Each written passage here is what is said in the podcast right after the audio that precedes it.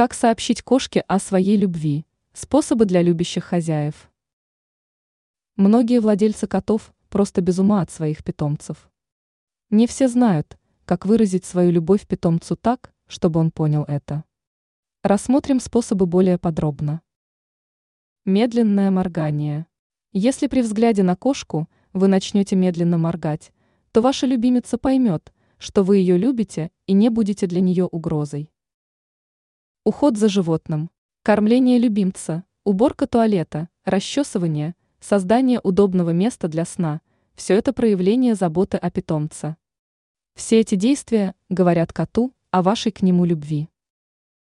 Уважение личного пространства. Кошка ценит, когда ей дают возможность спокойно поспать и провести время наедине с собой. Игры.